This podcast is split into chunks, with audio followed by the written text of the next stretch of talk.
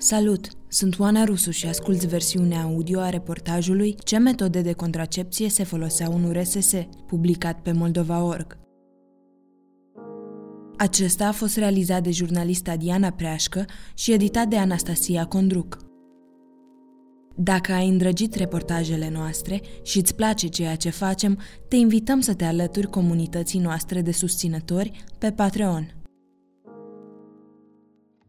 în iulie 1986, administratoarea unui hotel și membra Comitetului Femeilor Sovietice, Ludmila Ivanovna, a devenit cunoscută peste noapte. Asta după ce la cea de-a doua emisiune televizată comună dintre URSS și SUA, la care au participat femei din Leningrad și Boston, Ivanovna a rostit celebrele cuvinte În URSS sex nu există. Una dintre participantele din SUA s-a plâns că la televiziunile americane se arată multă violență și sex și a întrebat femeile din Leningrad dacă în Uniunea Sovietică există aceeași problemă. Răspunsul Ludmilei Ivanovna a stârnit hohote de râs în ambele studiouri televizate. Cuvintele s-au întipărit, în special celor circa 150 de milioane de cetățeni sovietici, care, potrivit jurnalistului Vladimir Pozner, au privit emisiunea. În Uniunea Sovietică, sexul și tot ce era legat de acesta era o temă tabu. Despre sex nu se discuta și nu se scria. Copiii, la fel ca maturii, erau lipsiți de cele mai elementare cunoștințe de educație reproductivă, iar în institutele de medicină din tot spațiul sovietic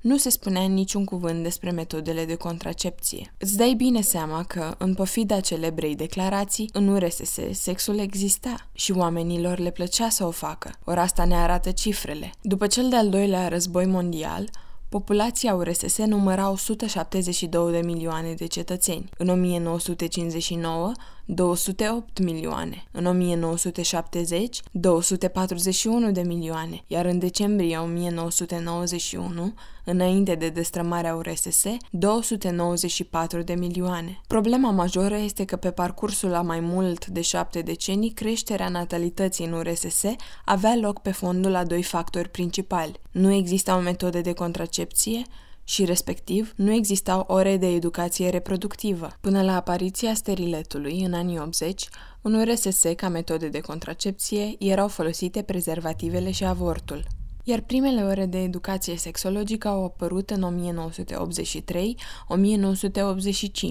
când în școlile URSS au fost introduse cursul Educație igienică și sexuală, în clasa 7 și Etica și psihologia vieții de familie, în clasele a 9 și a 10. Un lucru interesant este că nici studenții care optau pentru specialitatea obstetrică și ginecologie nu erau instruiți în domeniul metodelor de contracepție. La Institutul de Medicină nu se învăța absolut nimic despre metodele de contracepție. Era o discrepanță foarte mare în ceea ce învățam acolo și realitatea de zi cu zi atunci când ieșeai la serviciu, menționează Rodica Comendant, conferențiară universitară și directoarea Centrului de Instruire în domeniul sănătății reproductive. Politica pronatalistă a statului se caracteriza prin tapuizarea temei de contracepție. Practic, nimeni dintre femei nu venea la medic să discute cum mă protejez și tu ca medic nu discutai asta cu ele. Tu ca medic rezolvai post factum situația.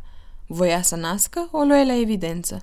Nu voia, mergea la avort. La întrebarea de ce lucrurile derulau anume în acest fel, specialiștii contemporani afirmă că totul se rezumă la principiile politice ale regimului sovietic. Statul totalitar promova o politică pronatalistă și nu puteau renunța la controlul asupra comportamentului reproductiv al cetățenilor săi care era obligat să-i furnizeze forțe de muncă ieftină cu care să construiască comunismul. Doctora în sociologie, Diana Cheianu Andrei atrage atenția și la faptul că în URSS educația, chiar și cea sexuală, nu era pusă pe seama familiei, ci pe cea a instituțiilor statale. Părinții erau ocupați la serviciu de dimineață până seara, iar instituțiile statului, cum ar fi grădinița, școala și altele, își preluau rolul ca să educe tinerii, dar în spiritul valorilor partidului, conducerii de pe atunci. Educație sexuală în URSS nu era, spune Alexei Marcikov, fondatorul GenderDoc M. Când eram la școală am avut o singură lecție de ceea ce s-ar putea numi educație sexuală. Dirigintele ne-a adunat în clasă, iar apoi ne-au separat băieții într-o parte și fetele în alta. Cu băieții a vorbit dirigintele,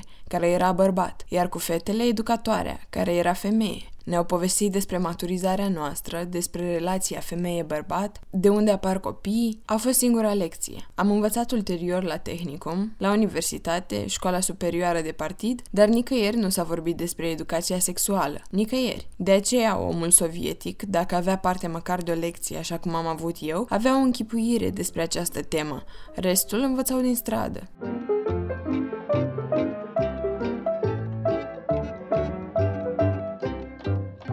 Metodele de contracepție în URSS. Prezervativele. În URSS, producerea prezervativelor a început în mijlocul anilor 30 ai secolului trecut. Cu sprijinul lui Lavrentie Beria, omul de încredere al lui Iosif Stalin, în regiunea Moscova a fost construită uzina Bakovsk, de fabricare a produselor din cauciuc. Uzina a fost inaugurată în 1936 și la început aici erau produse măști antigaz, prezervative și renumiți galoși de cauciuc. Prezervativele au intrat în uzul cotidian ca produsul numărul 2. Produsul numărul 1 erau considerate măștile antigaz. Respectiv, pentru fabricarea prezervativelor, aici erau folosite amestecurile de cauciuc obișnuit. Se spune că un prezervativ sovietic de bună calitate trebuia să reziste și să nu se spargă chiar dacă îl umpleai cu o găleată de apă. Inițial, prezervativele erau fabricate având o densitate a cauciucului mai redusă. De aceea aveau o calitate scăzută. Se puteau rupe cu ușurință chiar în mijlocul procesului și arătau astfel încât, potrivit martorilor de atunci, puteau să descurajeze orice dorință de plăcere amoroase.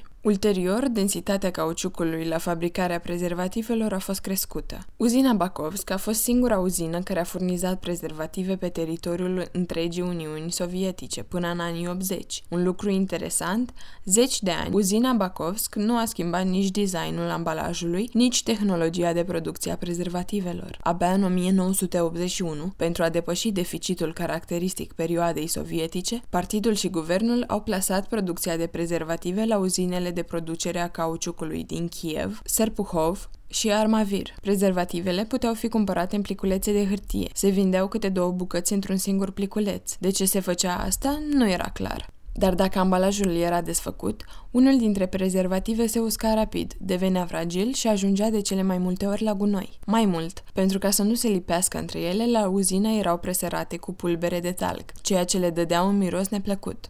Se vindeau în farmacii, dar nu se afișau niciodată în vitrină. Costau patru copeici, deci erau accesibile. În schimb, la achiziționarea acestora, cetățenii sovietici întâmpinau anumite probleme, mai ales în perioada în care toate produsele erau deficitare. Totuși, mai multe persoane cu care am stat de vorbă ne-au relatat că pe teritoriul fostei Republici Socialiste Moldovenești, prezervativele se regăseau în farmacii fără mari probleme. Procurarea acestora însă era un adevărat test la nervi. Fondatorul GenderDoc M, Alexei Marcikov, povestește că prezervativele puteau fi cumpărate la fel ca toate produsele în perioada sovietică, prin cunoștințe, nu pentru că erau deficitare, ci pentru că era o rușine să te apropii și să întrebi de prezervative. Tanti care era după sticlă s-ar fi gândit că băiatul acesta cumpără prezervative. Înseamnă că el va merge la treabă. Era o temă rușinoasă își amintește Alexei. Deci, când mergeai să cumperi prezervative, trebuia să înțelegi că te vor privi ca pe o persoană care vrea să meargă pe căi greșite. Dacă farmacista te mai și cunoștea, atunci porneau discuțiile pe la spate. Apropo, Martorii acelor vremuri recunosc că nu era un lucru obișnuit ca femeile să cumpere prezervative, aceasta fiind prerogativa partenerilor lor. Se crede că dacă o tânără își cumpăra prezervative, atunci este de moravuri ușoare. În acest caz, coada de la farmacie arunca priviri acuzative în direcția acesteia. Aceasta se mai putea pomeni și cu câteva cuvinte necenzurate aruncate în urma ei.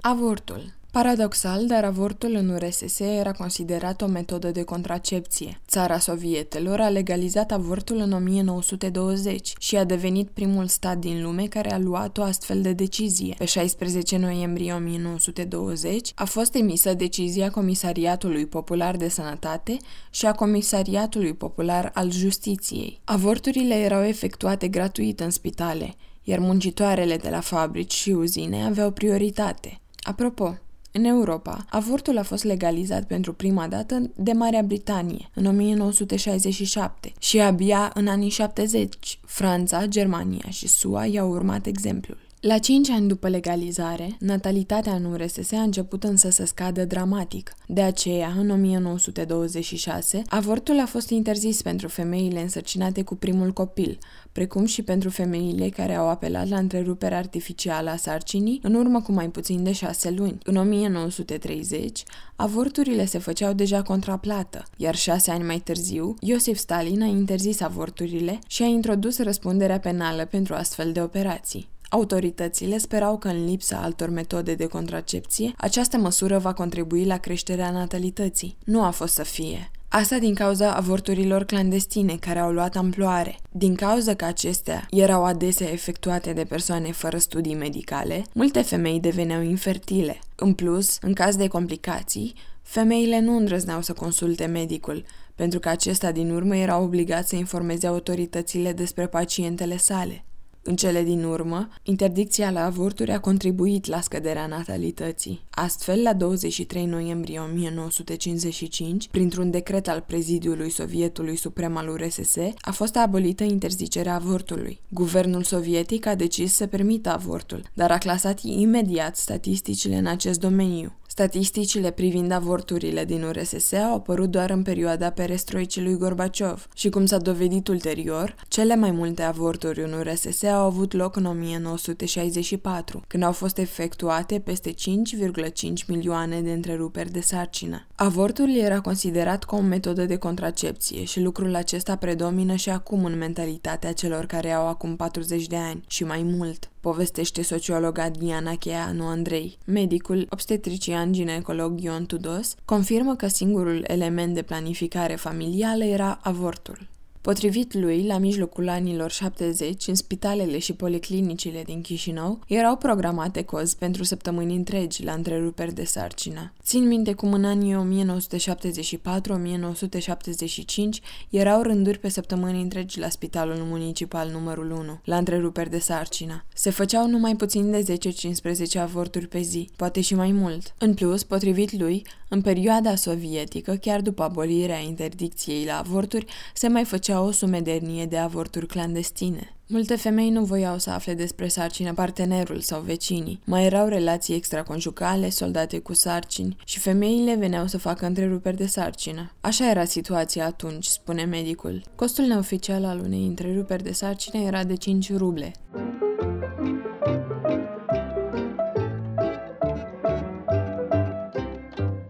Steriletul în anii 80 ai secolului trecut, în URSS a apărut dispozitivul intrauterin sau steriletul. În limbajul popular atunci se spunea spirală. A devenit una din cele mai populare metode de contracepție în rândul femeilor. Reprezenta un dispozitiv de plastic în formă de litera T, de 3-5 cm, care era introdus în cavitatea uterului. La început acestea aveau conținut de cupru, Spre sfârșitul anilor 80, au început să apară și cele cu conținut de aur, considerate mai eficiente. Erau solicitate de femeile sovietice pentru că era o soluție alternativă la avorturi și prezervative. Ca orice produs solicitat în epoca sovietică, steriletul de multe ori nu se regăsea în policlinici și spitale și putea fi obținut prin cunoștințe. Unele femei care mergeau la medic în general se puteau pomeni cu un sterilet care deja a fost folosit înainte de aceasta de o altă femeie. Medica Rodica Comandant povestește că, spre deosebire de astăzi, steriletele erau reutilizate. Femeile le purtau 3 ani, medicul le extrăgea și le ținea în alcool medicinal de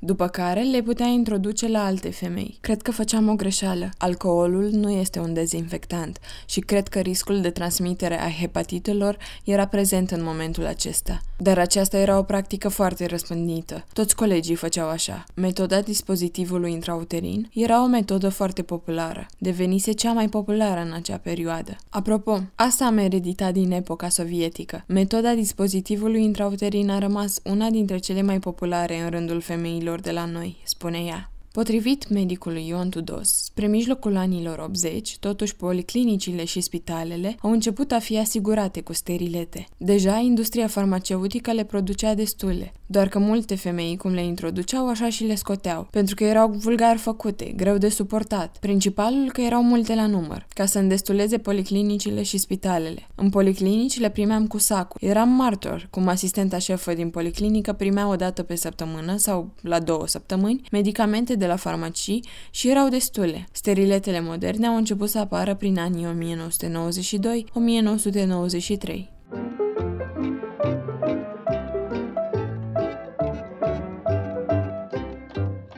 Primele contraceptive orale au ajuns în URSS la finele anilor 70. Erau noi și provocau multe efecte secundare. Primele contraceptive erau cu doze foarte mari de hormoni și femeile le suportau destul de greu. Toleranța era proastă, pentru că erau primele apărute, dar oricum cererea la acestea creștea cu timpul. Femeile, sărmanele, erau nevoite să apeleze la ele, spune Rodica Comendant. Ministerul Sănătății al URSS nu era interesat să popularizeze pastilele. Lucrurile derulau după principiul cine are nevoie le va găsi singur. Unii specialiști ruși moderni afirmă că contraceptivele nu erau popularizate din cauza temerii autorităților că răspândirea acestora ar putea duce la o scădere semnificativă a natalității în țară. În plus, trecerea de la o strategie de avort la o strategie contraceptivă ar fi însemnat o extindere semnificativă a drepturilor individuale, o slăbire a controlului de stat asupra comportamentului reproductiv. La mijlocul anilor 80 ai secolului trecut,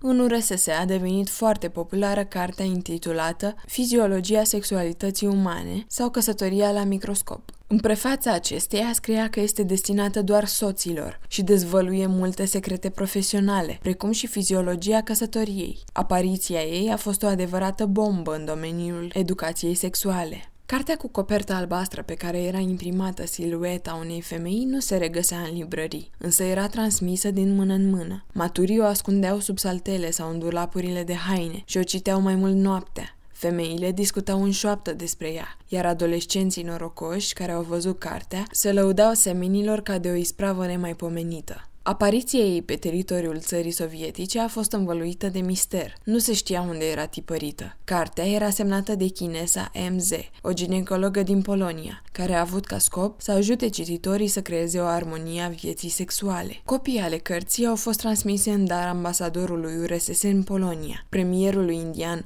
Indira Gandhi și ambasadorului URSS în SUA. Cartea conținea și citatul lui Engels. Dragostea sexuală a fost axa în jurul căreia toate destinele umane umane și cultura mondială au rotit timp de milenii. În schimb, aceasta nu conținea sfaturi de contracepție, doar recomanda pauze de 5-7 zile între actele sexuale în perioada de fertilitate. O femeie matură trebuie să întrețină relații sexuale în mod regulat, cu excepția perioadei menstruale. Frecvența actului sexual trebuie reglementată în funcție de nivelul hormonilor din sânge, adică de nevoia soților pentru descărcarea sexuală. Ar fi corect dacă femeia și bărbatul întrețin relații sexuale peste o zi sau două, cu o pauză de 5-7 zile în timpul ovulației, când oportunitatea unei femei de a rămâne însărcinată este prea mare.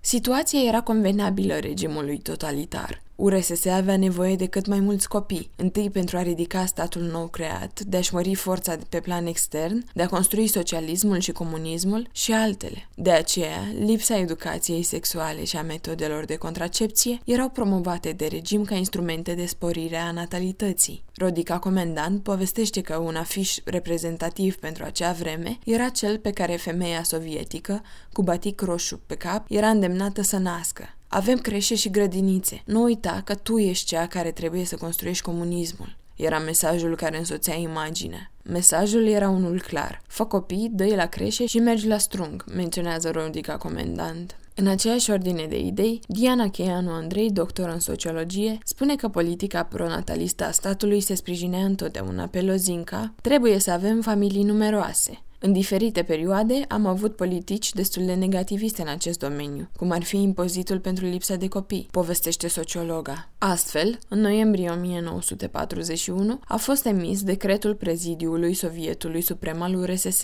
privind taxa pentru burlaci, cetățeni singuri și familii fără copii ai URSS, la care s-au făcut unele modificări peste trei ani. Astfel, impozitul pentru lipsa de copii era obligat să fie plătit de către bărbații fără copii cu vârste între 20 și 50 de ani, ani și femeile căsătorite fără copii cu vârste între 20 și 45 de ani. Impozitul era în valoare de 6% din salariu. În 1949, impozitul pentru lipsa de copii a fost majorat pentru cei care locuiau la sat. Statul considera că fiecare familie rurală ar trebui să aibă cel puțin trei copii. Sătenii fără copii trebuiau să plătească statului 150 de ruble pe an, părinții unui copil 50 de ruble pe an, iar la doi copii 25 de ruble pe an. Impozitul majorat a fost aplicat până în 1952. Persoanele care din motive de sănătate nu puteau să aibă copii erau scutite de impozit. În anii 80, Tinerilor proaspăt căsătoriți li s-a dat un răgaz de un an pentru a concepe un copil. În caz contrar,